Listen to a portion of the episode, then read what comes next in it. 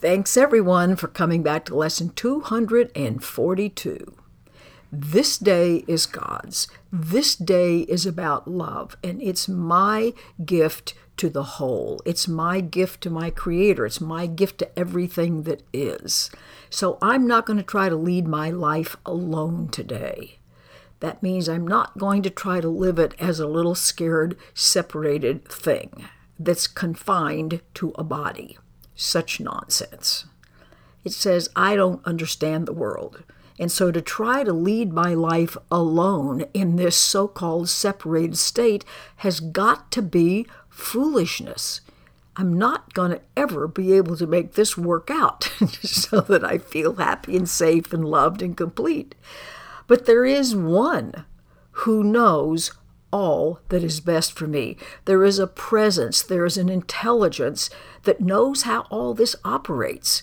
And that presence or that truth or that intelligence is glad, is delighted to make only those choices for me that lead to God, that lead to love. And so I want to give this day to that presence because I do not want to delay my coming home.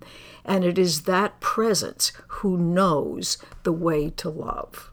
That would be our right mind, to use course terminology, or you could call it the Holy Spirit, or you could call it God, or you could call it a great mystery.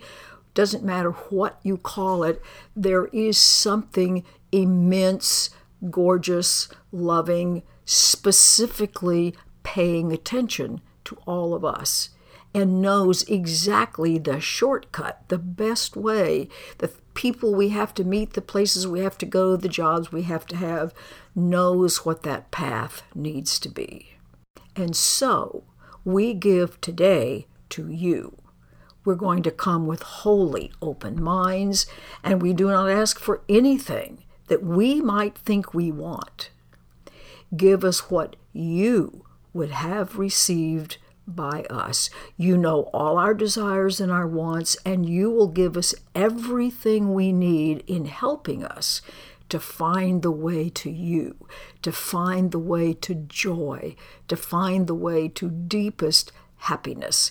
It's very clear that practically no one knows how to do that now, so we should be so thankful that help is here, so wanting to take us by the hand and lead us home.